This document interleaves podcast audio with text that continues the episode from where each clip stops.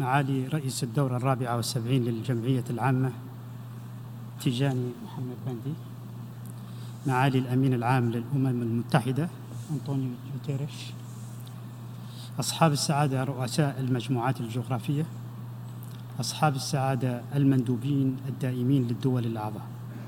الحضور الكرام، أود في مستهل بياني أن أعبر لكم نيابة عن حكومة سلطنة عمان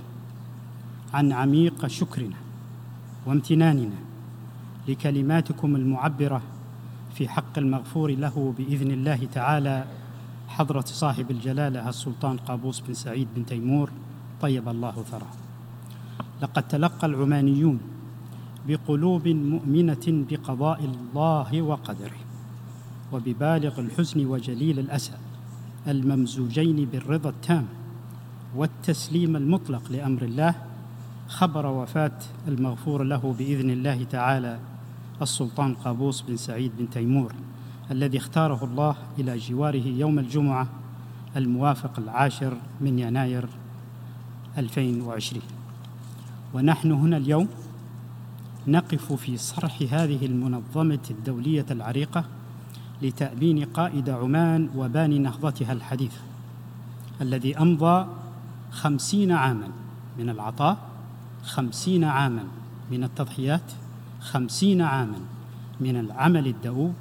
في بناء عمان وبناء جسور التعاون مع سائر الدول والشعوب. نعم، 50 عاماً من البناء عاشها السلطان قابوس بن سعيد طيب الله ثراه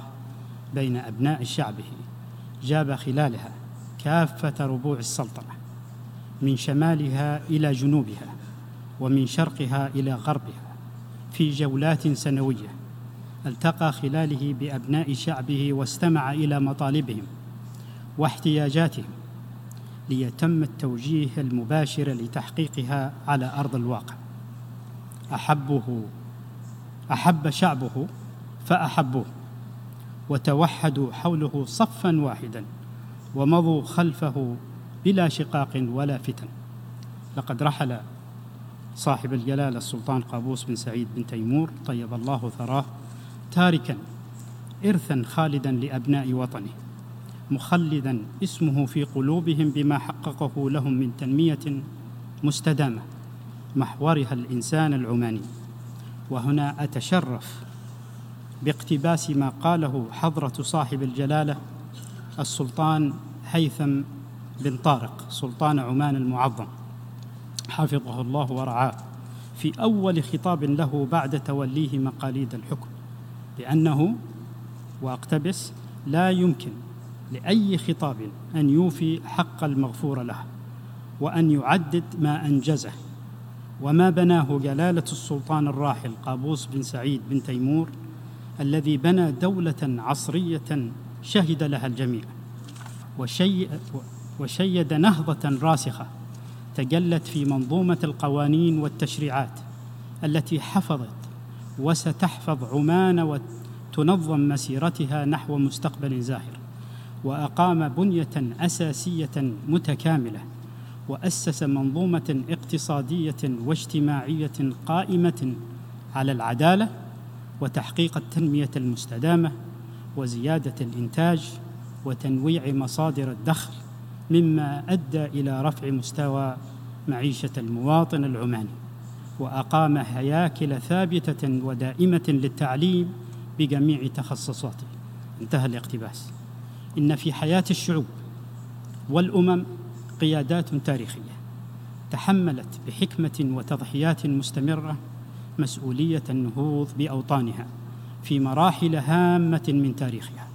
ولا شك أن المغفور له بإذن الله تعالى حضرة صاحب الجلالة السلطان قابوس بن سعيد بن تيمور هو إحدى هذه الشخصيات القيادية، ونسأل الله أن يتغمده بواسع رحمته ويسكنه الفردوس الأعلى من الجنان، ويجزيه خير الجزاء لما قدمه لشعبه وأمته والعالم، ولما تركه من إنجازات وإرث لهذا الوطن سوف يخلدها التاريخ وتذكرها الأجيال المتعاقبة من أبناء عمان. أصحاب المعالي والسعادة الحضور الكرام، كما كان 23 من يوليو من عام 1970 فاتحة عهد جديد لعمان، فإن سلطنة عمان بإذن الله تعالى سوف تواصل مسيرة نهضتها المباركة بقيادة حضرة صاحب الجلالة السلطان هيثم بن طارق سلطان عمان المعظم حفظه الله ورعاه، الذي أكد على أن السلطنة مستمرة في نهج وسياسة المغفور له بإذن الله، وفي دورها كعضو فعال في هيئة الأمم المتحدة. وستظل بلادنا سلطنة عمان قلعة التاريخ والحصن الحصين وبلد الأمن والأمان ومنارة السلام على نهجها القويم في دعم الأمن والاستقرار، وعلى سياستها الخارجية القائمة على الاحترام المتبادل وعلاقات حسن الجوار وعدم التدخل في الشؤون الداخلية للغير والتعاون لما فيه الخير والصلاح. وفي الختام أود أن أكرر شكري لمنظمة الأمم المتحدة على إقامة هذه الجلسة التأبينية لفقيد عمان، مؤكدين دعمنا لهذه المنظمة ومسيرتها الخيرة في الحفاظ على الأمن والسلم الدوليين، ومجددين الثقة في الأمين العام للأمم المتحدة أنطونيو غوتيريش وجهوده الدؤوبة التي يسعى من خلالها لتطوير المنظمة ومؤسساتها